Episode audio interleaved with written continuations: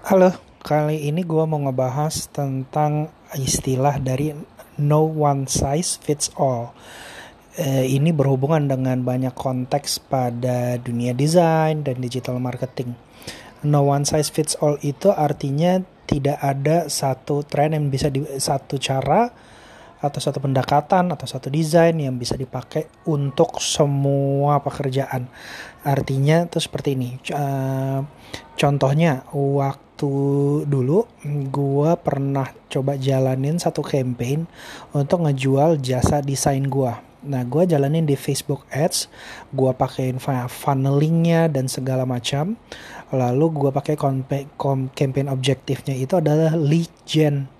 Nah, di lead gen ini form yang gue buat itu dia salah satunya ada drop down menu yang menanyakan kepada potential client atau potential customer gue uh, jasa apa yang lo cari. Nah, jasa yang dicari ini apakah graphic design, branding, web development, digital marketing atau atau Uh, U I U X uh, atau app development gitu. Nah, ini biasanya menjadi satu kesalahan di dalam menjalankan campaign. Ini dalam kita bicara dalam konteks digital marketing ya.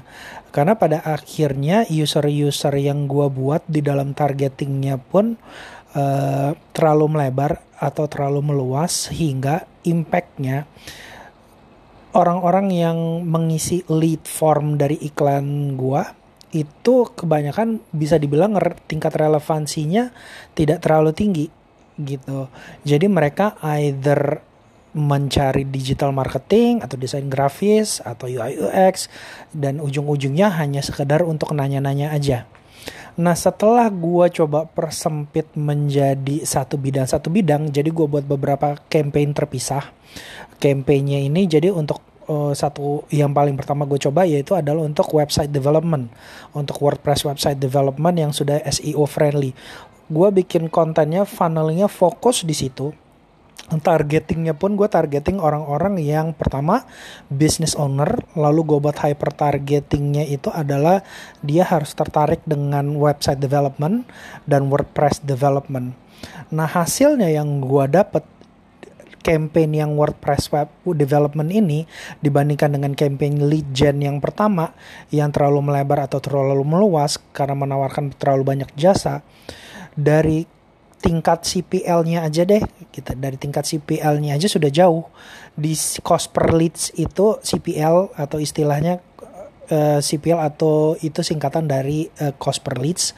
Cost per leads di campaign yang pertama itu sekitar empat dolar artinya. Artinya itu sekitar enam puluh ribu, enam puluh ribu, mungkin tujuh puluh ribuan. Sedangkan untuk campaign yang kedua di mana mark, marketnya, targetingnya juga lebih terkonsentrasi, kontennya juga jauh jauh lebih terkonsentrasi, lebih terfokus gitu. Kopinya juga benar-benar uh, terfokus. Jadi istilahnya funneling ads yang gue buat di campaign kedua ini benar-benar dikhususkan untuk website development. Hasilnya adalah C P L yang gue dapat itu di angka satu koma sembilan dolar. Waktu tiga hari pertama aja itu dia hanya satu koma tiga dolar malahan. Tapi seiring waktu eh, campaign ads ini kan cost-nya dia akan terus naik terus naik. Rata-rata per hari eh, leads yang gue dapat dari campaign yang kedua itu bisa sampai lima sampai delapan. Sedangkan di campaign yang pertama itu dia hanya mungkin sekitar dua atau sekitar tiga itu per hari. Makanya kenapa dia cost per leads-nya tinggi. Nah, ini salah satu bentuk konkret kenapa uh, gue selalu menanamkan pin- prinsip no one size fits all untuk segala macam bidang pekerjaan yang gue tekuni gitu. Contohnya untuk desain juga, untuk graphic design dan branding, kita nggak bisa mm, membuat satu perancangan visual yang yang korporatif lalu kita implement itu ke dalam industri seni atau arts and entertainment misalnya, most likely itu akan nggak masuk uh, dan tidak berresonansi dengan baik terhadap audiensnya, terhadap halayaknya. Nah, begitu juga bahkan di dalam satu industri. Di dalam satu industri kan banyak pesaingnya, banyak perusahaannya. Ketika kita membuat satu desain, walaupun di dalam satu industri mungkin desain yang untuk perusahaan A tidak cocok dipakai untuk desain perusahaan B, walaupun mereka berada di dalam satu industri. Kenapa? Karena rata-rata eh, rata-rata rata-rata perusahaan itu mereka punya U S P-nya sendiri atau Unique Selling Proposition sendiri, yaitu keunikan atau keunggulan khas dari perusahaan itu sendiri, baik itu dari sisi produk, dari sisi layanan, dari sisi logistik dan macam-macam kayak gitu.